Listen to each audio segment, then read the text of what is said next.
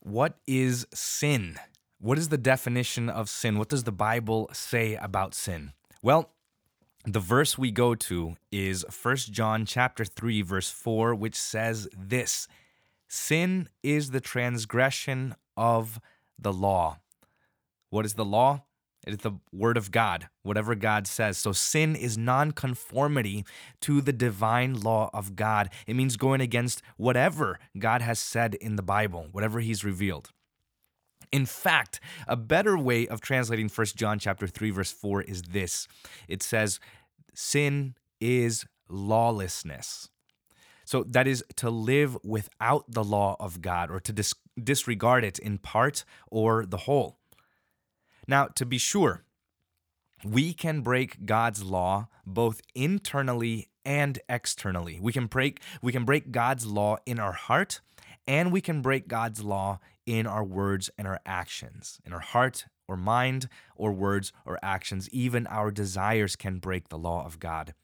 And we can break this law, that is we can sin by not conforming ourselves with the law of God but we can also sin by actively violating the law of God. So we make this distinction. We call this the sin of omission and the sin of commission.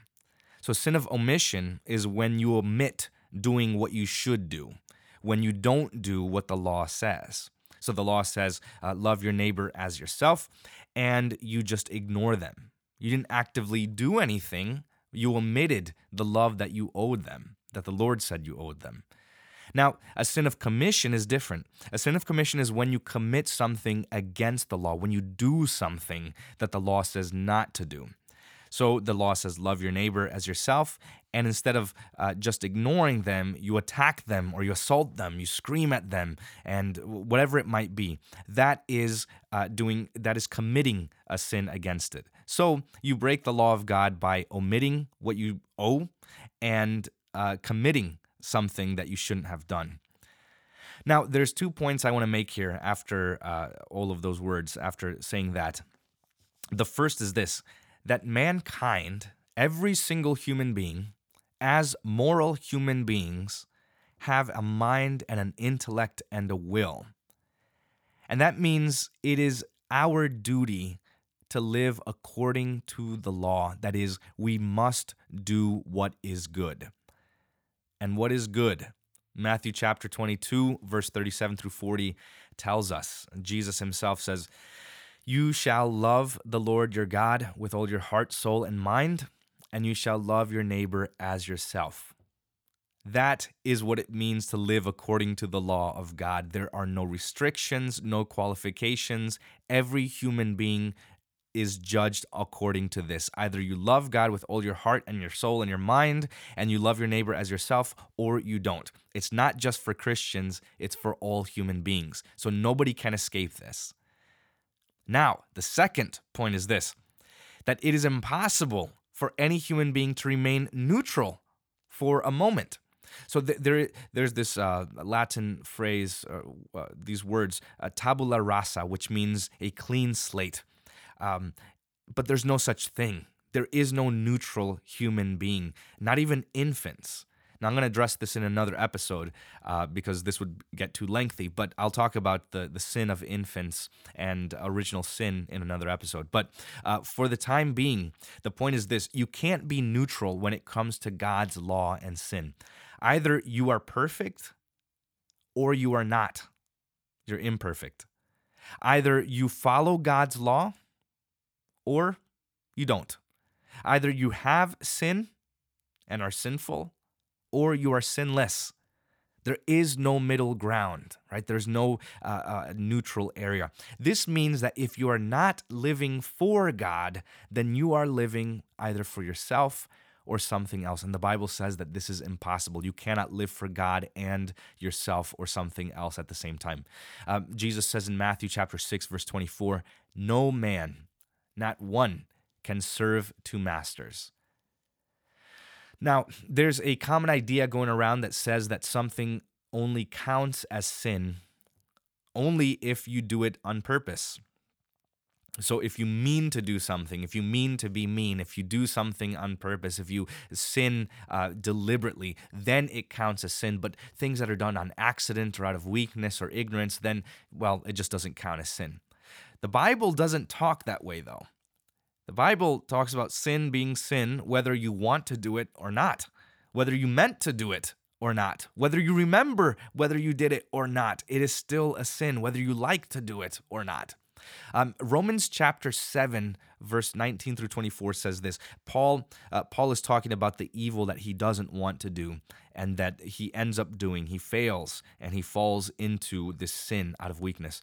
And, and this is what it says it says, The evil which I would not, that I do. O wretched man that I am, who will deliver me from this body of death? You see, he doesn't dismiss his sin and say, well, you know, since I'm weak and I fall into sin, I guess that means I'm not really sinful because I didn't mean to do it. No, he says, I'm a wretched man because of that. And people say, look, uh, I'm weak. I can't help but sin. I fail every day in my thoughts and my desires and my actions, my words. It, it, it, gets the best of me, and I end up doing things that I don't want to do that I know I shouldn't do.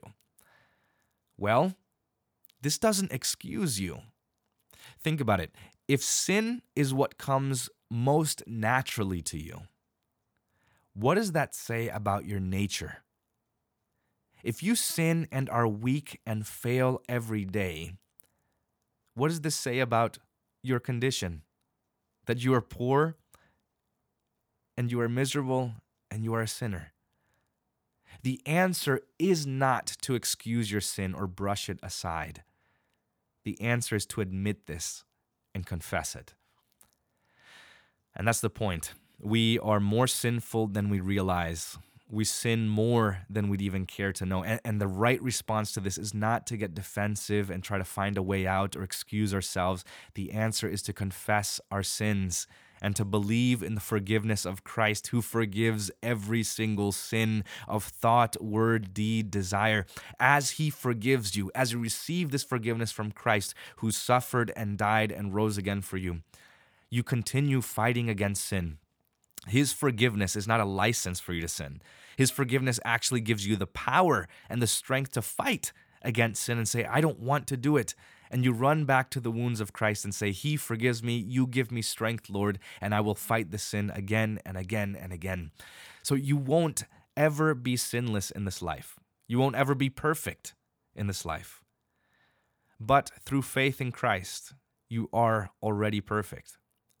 God has given you the perfect obedience and righteousness of Christ, who conformed himself at every second of his life to the law, and he imputes it to you. That means he attributes it to you as if you were the one who did it. So now, in faith, through Jesus Christ, in faith, uh, when you put your faith in Christ and rely upon Him and confide in Him, you are perfect. Even though you don't feel it, you don't feel perfect or holy, you are in His sight. But on the last day, the Lord will raise you from the dead, and He will make you perfect and holy. And in that time, you will be without sin forever. So that is what sin is and the solution to sin. The definition of sin is transgression against the law of God or uh, lawlessness. And the answer is to confess our sin to God who is faithful and just, who will forgive us all of our sins.